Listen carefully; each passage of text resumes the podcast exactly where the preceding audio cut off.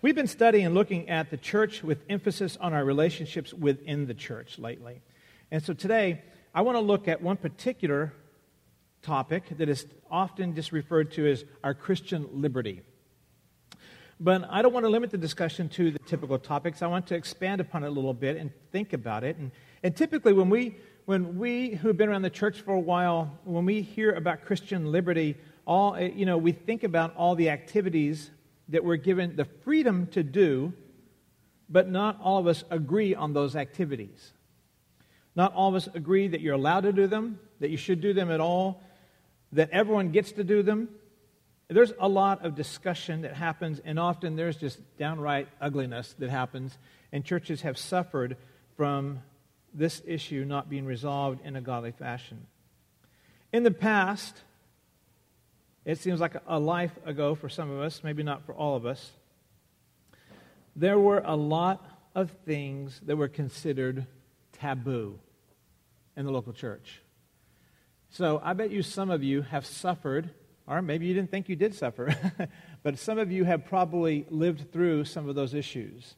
So, can someone suggest for me a couple of those things that many people have felt were wrong to do or that were issues of discussion in your local church? Anything at all? Talk to me, somebody. What? Dancing, absolutely. I'm glad you weren't here last night. All right, what else? what else? Women wearing pants to church. A lot of sinning women, ain't they? Yep. What I hear back here? Dress code. Yeah, dress code. Yep, yep. Playing cards. Yeah, I got a story on that. One year, I was traveling with the mission agency, and we were staying at a retreat center in the Philippines. And on the back of the door, where it tells you how much the room cost, it had this little disclaimer, and it said, If you participate in playing cards, there's a surcharge to your bill. It was a big deal. I mean, at least money wise, you know. I, maybe they were wanting you to play cards. I don't know, you know. It can be a big deal. What else? What else? Hmm? What? Drinking, smoking, going out with girls to do what? What translation of the Bible? Yep, that's another one. That's another one. Anybody else? What?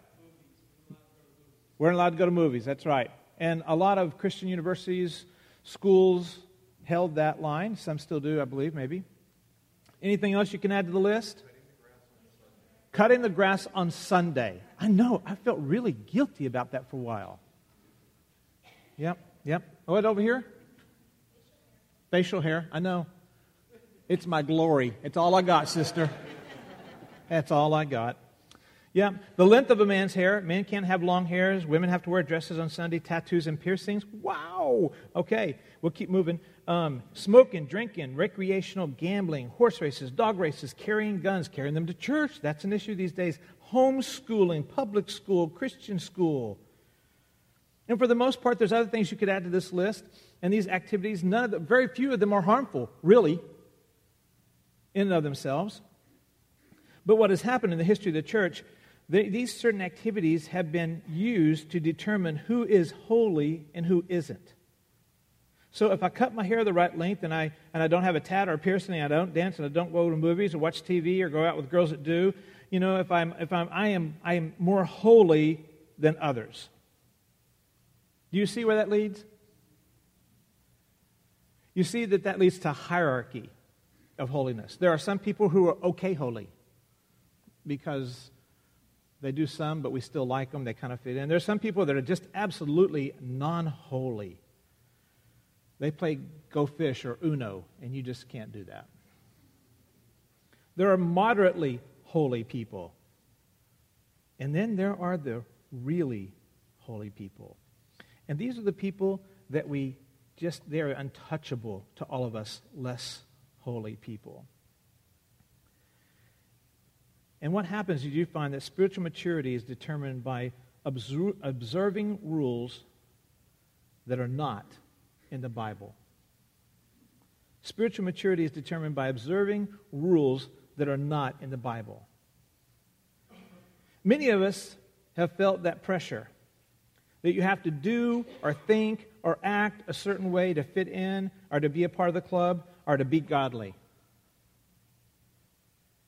And let's just pause right there. In our local churches, there are so many that are out there watching from a distance that says, I could never go there. I don't dress the right way. I could never go there. They don't like tats. I could never go there. And they, you fill in the answer. You fill in the answer. What we want to be as a church is the kind of church where you can come in and you can have your blank filled in and you can come in here and sit down and even the most conservative of gentlemen would still say, How you doing? Nice tat. You know? and keep moving. Where what you look like is not important because what's important is what you are on the inside, and what is really important is what you believe about Jesus. And so when you walk in, what we want to be as a church is that if you find someone who looks really different than you, I just double dog dare you to make sure that's the person you sit next to. It will go a long way toward communicating something about your relationship with Jesus and about our church body. So, the way we look is not important. As a matter of fact, when we celebrate the differences in the way we look, it is a really, really good thing. And that includes racially as well. That includes racially as well. You know, Christian liberty equals like you are free to do all, but you won't do it. In, other words, Christian liberty often is translated in all this that you're free to all this, but you won't if you're godly. That's what many, and I would say what the term that is used are legalists. They would say, hey, all that's okay to do, but if you're really godly people, you wouldn't do that. No, uh uh-uh. uh Other would state that you're free to do all these things, and only the really weak have a problem with them. And so you see how neither of these assertions are very loving or honoring to God. Judging spirituality based on outside issues is an absolutely pitiful sham for the real thing. Because, you see, the real thing is this God does not judge us based on our actions, He judges us based on our belief on Jesus.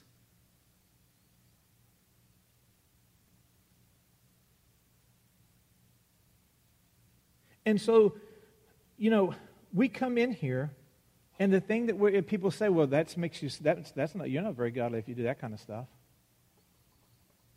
Or that person must be really godly because they don't do any of that stuff. And God is really not ultimately going to be interested in what you did or didn't do, whether you smoked, whether you didn't smoke, whether you had your whole collection of stogies and you collected them, you're really proud of them, and all that kind of stuff what is going to happen one day is that you'll go before him and he's not going to say, Did you, how long was your hair? What did you wear to church? Any of that stuff. He's going to say, What did you believe about Jesus? And that answer right there determines your entire eternity. And you'll find in that moment that all the things you thought were important on a Sunday morning or you thought were important about being a part of a church body you will not think of at all. Because the determinative factor is what did you believe about Jesus? There is no action that you're going to do that is going to send you to hell. Because the punishment of hell are for those who say that Jesus is not for them. What you will be judged on is what you believe about Jesus. And so, in, this morning, there are a lot of people in this room, and there are a lot of people that you know, and what they believe about Jesus is really, really important. What you believe about Jesus is really, really important. Because if you believe that Jesus died, he was a really good guy, but I also believe that Gandhi was a pretty good guy too, that I also believe that Buddha had 200, 212, no, I'm not sure. I'll go, I take that back. Buddha had a lot of principles that were great principles too. That, you know what, I'm just covering all my bases, and so I'm going to just keep all of them together. and I'm going to have a little bit of Buddha, and a little bit of this one, a little bit of this one, and you're just going to make a cocktail of spirituality for you, and you hope if you drink it every day, it's going to improve your opportunities. None of that's going to work for you. Because Christ said that no man comes to the Father except through the Son, except through Him. And so someday you're going to stand before a holy God, and He is going to say to you, What did you believe about Jesus? And if your answer is, I realized one day, Lord, you might have remembered it. I was in sixth grade. I was sitting in a pew in a little Baptist church in Portales, New Mexico. I had slept through the entire service. But that day, when I heard them say that I needed Jesus for the forgiveness of my sins, I got up and I trusted Christ for the forgiveness of my sins. And I believed on that day that I could not do anything about my sins and that I needed Jesus to do that for me. He'll go, Man, alive, I hate it when you sleep through church but that's the right answer. Believing in Jesus for the forgiveness of your sins is the right answer. Come on. You're part of my family. I've got some things over here prepared for you. It's called heaven, it's called paradise. If you come forward and you say, you know what, I went to church every Sunday and I took communion when they offered it, and I went and served the little old ladies, and I wiped the babies' bottoms, but you know what? I just had a little bit of problem with that thing about Jesus that he's the only way. So I just did a whole lot of this other stuff, and I'm sure that that counts for something. And he's going to say, I'm sorry, you were very busy, but you didn't believe in Christ as the only answer to your sin.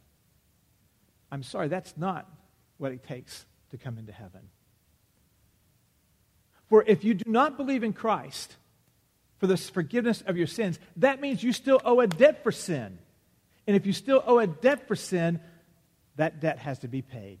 And that debt is an eternal punishment in a, literal hell. I'm sorry. There's something prepared for you as well. This morning, if you're here and you're not sure what you believe about Jesus, let me just tell you it's this Jesus came and died and rose again from the grave to pay the penalty for the sin of mankind. And John 3:16 says that whoever believes on him shall have eternal life. And that's all.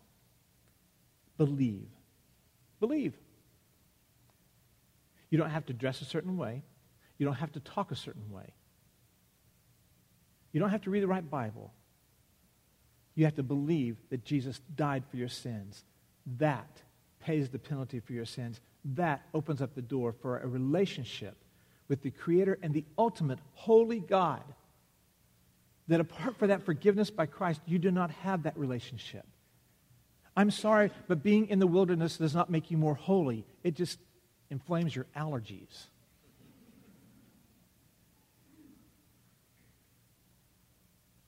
I'm sorry, being here every single Sunday morning does not make you holy. It just fills a chair.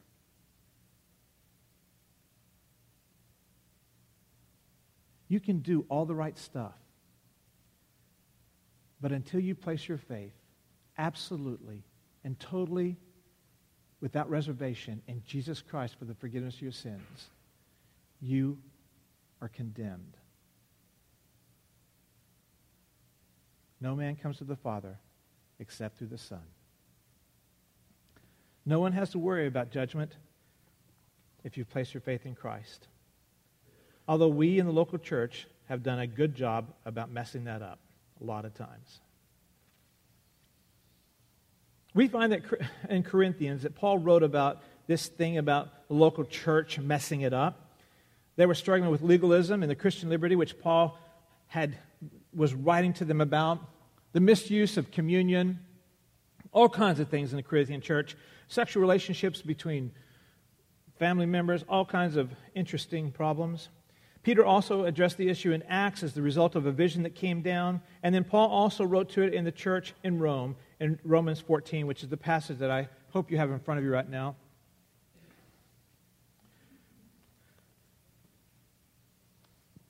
Let me read that passage to us, all right? No, except the one I'm reading from New American Standard. So if you don't have that, just read your Bible and I'll meet you at the end. Now, accept the one who is weak in faith, but not for the purpose of passing judgment on his opinions. So, in other words, if you have somebody who's just come into the faith and they're not sure about what they can or can't do, accept them in, not so that you can influence them, but so that you can love them for who they are. One man has faith that he can eat all things, but he who is weak eats vegetables only. Let him not who eat, let not him who eats regard with contempt the one who does not eat, and let not him who does not eat judge him who does, for God has accepted him. Do you hear that right there? That's what we were just talking about. It doesn't matter what you do or don't do because God has accepted them, and He's like He's God and you're not. I mean, some of us are convinced we are. It's untrue. That could come as a shock to some of us, but it's untrue. God is the one who accepts mankind, and, and whether we accept them or not, God does for who they are, regardless of these issues. Verse 4 Who are you to judge the servant of another? You hear that? Who's the servant of another? It's God's servant. Who are you to judge God's servant, he's saying? And his own master he stands or falls and, and, and stand he will, for the Lord is able to make him stand. Now, there's some theology built in that passage right there. One man regards one day above another, another regards every day alike. Let each man be fully convinced in his own mind. In other words, if you believe something, believe it and do it. But stay in your lane. Believe it and do it. Recently, Owen was running the 100 yard dash for the Council Rock South track team. It was his first time ever. We were really interested in what that was going to look like. So Owen hears the gun go off, and he bolts down the lane. And as he's going down the lane, Owen felt compelled to, you know it, fist bump the guy in the next lane. it's what we do, right, boy? Yeah? Stay in your lane. Stay in your lane. If God's convinced you that you shouldn't be eating meat, don't eat meat. If God's convinced you you need to have your hair long or short, if God's convinced you that it's okay to drink alcohol and, and others aren't, stay in your lane. It's, it's none of your business. But it becomes a problem when you look at someone else and say, What a weak and pitiful, immature Christian you are because you don't do what I do. It also becomes a problem when the weak ones say, you're wrong for doing that. When you stay in your lane, there is a place where you go out of bounds. We'll get to that in a minute. He who observes the day observes it for the Lord, and he who eats does so for the Lord, for he gives thanks to God. And he who eats not for the Lord, he does not eat and gives thanks for God. For not one of us lives for himself, and not one of us dies for himself. For if we live, we live for the Lord. If we die, we die for the Lord. Therefore, whether we live or die, we are the Lord's. For to this end Christ died and lived again, that he might be Lord both of the dead and the living. But you, why do you judge your brother? Or you again, why do you regard your brother with contempt? For we shall all stand before the judgment seat of God. For as it is written, As I live, says the Lord, every knee shall bow to me, and every tongue shall give praise to me. So then each one of us shall give account of himself to God. Therefore, let us not judge one another any more, but rather determine this not to be an obstacle or a stumbling block in a brother's way. Right there is where we begin to get out of our lane. For if because of food your brother is hurt, you are no longer walking according to love. Do not destroy with your food him for whom Christ died. Did you hear that? He's saying, if you are in your lane, and what you're doing is going to cause a brother to stumble, you need to stop. You've been given the freedom to do it, but you need to stop. Therefore, do not let what is given to you as a good thing be spoken for of as evil. If you've been told it's okay to drink and you're going to do it in regardless whether it offends another, then it's become a bad thing for you. If you think it's okay for you to smoke your stogie and it offends another, it's become a bad thing for you. For the kingdom of God is not eating and drinking and smoking stogies, but righteousness and peace and joy in the Holy Spirit. For he who, for he who in this way serves Christ is acceptable to God and approved by men. So then let us pursue the things which make for peace and the building up of one another. Do not tear down the work of God for the sake of food. All things indeed are clean, but they are evil for the man who eats and gives offense. It is not good to eat meat or to drink wine or to do anything by which your brother stumbles. The faith which you have, have as your own conviction before God. Happy is he who does not condemn himself in what he approves. But he who doubts is condemned if he eats, because his eating is not from faith, and whatever is not of faith is sin. Awful lot there.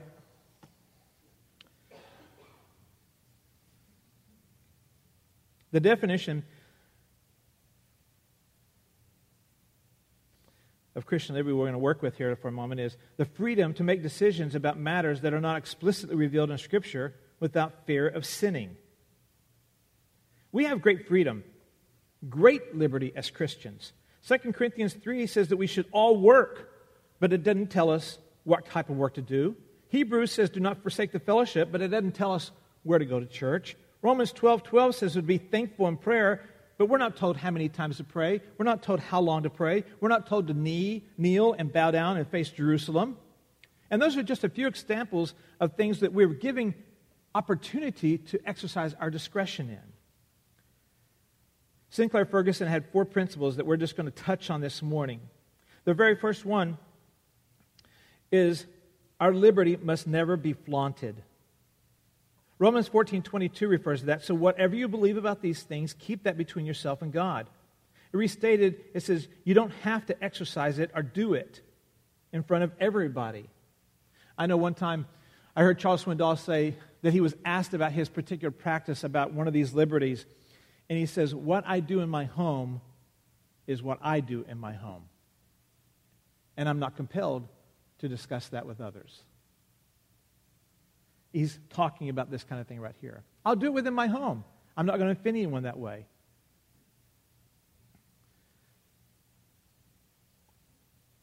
So if you feel compelled to post a picture of every craft beer you drink, of every stogie you smoke, of every one of these little areas you might go to, if you feel compelled to do it in such a way that it's like Look at me, I can do this. Look at me, this is what I get to do.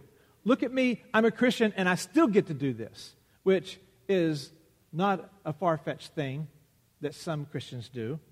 Then I would venture to say that that activity should probably be limited for you because your pride has entered into your activity. And you're talking about it because you're proud of it. And that violates verse 14 uh, verse 19 of chapter 14 so then let us pursue the things which make for peace and the building up of one another. Do not tear down the work of god for all things are clean but they are evil for those who eat and give offense. If you're constantly bragging then you love and delight perhaps in your activity has a control on you that suggests that you need to abstain from it. Number two, don't determine who will fellowship, who you will fellowship based on what they believe on a liberty issue. So, you know, it's like I'm only going to fellowship with people who wear dresses to church. I'm only going to participate with people who look like me. I'm only going to fellowship with people, I only want the people in my small group who will like be okay with what I do. They're not going to give me a hard time about my choices. What do you think's wrong with that? Isn't there a little bit of sense of protectionism about that? That I don't want to be challenged about my choices? That I'm afraid that you feeling different than me, than me is going to make me have to. Matter of fact, it's kind of like this. You think about it. If I'm around people who believe differently than me, I might actually have to consider what I'm doing, and I might actually have to stop doing it. But see, being around people who are different than us, especially in these areas of Christian liberty, are really great. Because then you're going to go back to Scripture and say, Am I really? Am I really okay with this? Is this really good for me and for the people around me? And you might find that it really is. And you might find that it's really not. And you need to change some of your behaviors, or at least some of the places where you're behaving that way. choosing to just hang around with people that we look like and that we act like and even that we believe like, I got to say, that's, that's the weak Christian right there. Because they don't have their convictions solid enough they could stand and, and explain them and be transparent enough that they could stand and, and like have a discussion about them. So those who have to insulate themselves with everyone who looks and acts like them, those are the weak Christians, not the others. I have found that the very best places for my spiritual growth have been in my environments where we believed differently. And we were able to have discussions where we could look at Scripture, look at our lives, and have a spirited discussion about them. Those are the very best places to be in. So be in a small group. Be in a small group that does not have people your same age as you. Be in a small group. This one, all right, this was a free one. This is bonus. I just thought of it. I'll probably regret it later. If you're single, be in a group of married people. If you're married, be in a group of single people. If you're really ancient, find some young people to hang out with. If you don't have kids, hang out with people who do. Mix it up. Mix it up. And I know, I know, I know, I know, I know, I know what you're I know what you're saying because I've heard us all say it. But there's room for both and.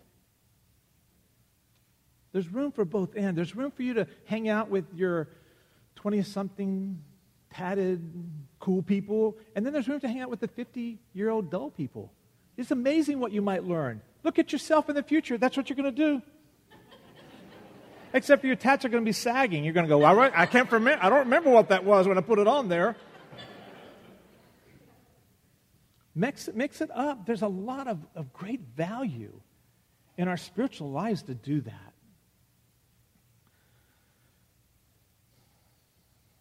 Three, how we use our liberty should never be a hindrance or stumbling block to another Christian. A stumbling block is anything that would trip someone else up anything that would trip somebody else up. There are some in our midst today that our experience or our lack of experience has caused us to be sensitive in a way that others are not. I, you know, I know that men who cannot look at the Target ads because there's always going to be bra and panties in there and they're going to get triggered by it. I know that there are some that cannot be in a room where there's going to be alcohol flowing because it's not a good thing for them. There are experiences in our background that make us sensitive to issues, and we need to be sensitive to those people and not minimize their issues, but take them for real. What does it mean when you take people's issues for real? It means you value them. And that's what we're supposed to be about in this room is valuing others. And then to our next point, we don't live to please ourselves.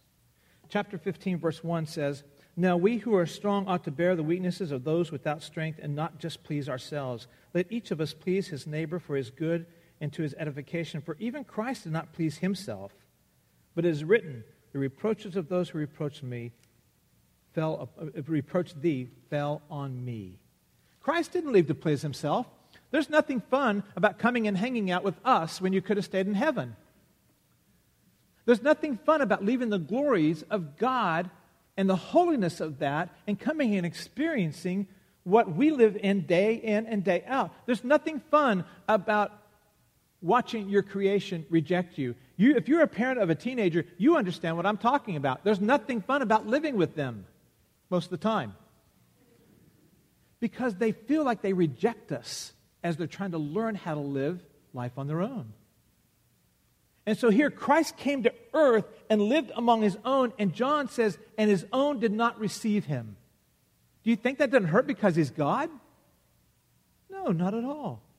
He suffered that for us. He did not come to please himself, he came to serve us. And so, likewise, we come into this room and we also are to serve each other. We have rights and the issue of our society is struggling with so much right now is that we think that everyone who has rights should have the opportunity to exercise all of them. And we've not come to grips with the issue that everyone cannot exercise all their rights without someone's rights being impinged upon. Someone has to give up something. And in the church, Christ says we give up things gladly because we love and esteem others more than ourselves. Luther said, A Christian man is the most free of all, subject to none. But a Christian man is the most dutiful servant of all, subject to all. Just as the Lord was, so should we be. And I found this quote somewhere I really only love God as much as I love the person I love the least. I have to say that it's been my experience that when we are working through an issue of Christian liberty with another believer, we don't love them very well typically. And so when we are not loving a brother well because they don't believe like we do, because they don't act like we do, because they shimmy on the dance floor and we don't, when we have those issues get between us, it reveals how much we love God as well.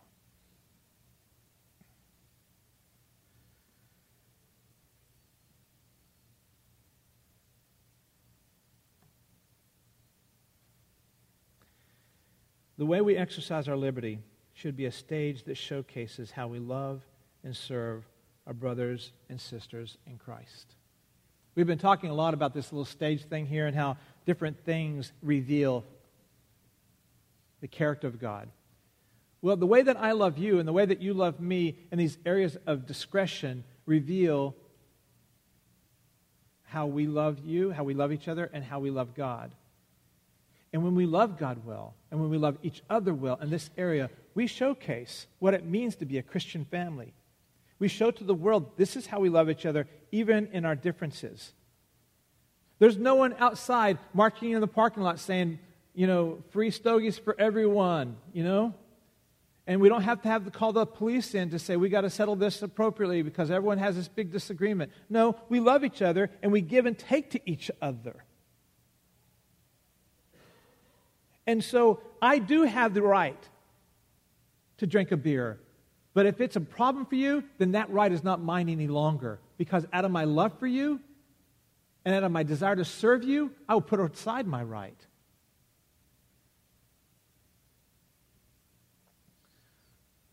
And whatever it may be, because there is a host of these things, how we treat these things, how we do these things, reveals how we love God and how we love each other.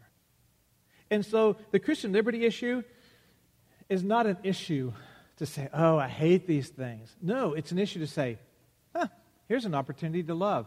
Now, I got to tell you, I don't think about that way all the time, but that's the way it really is.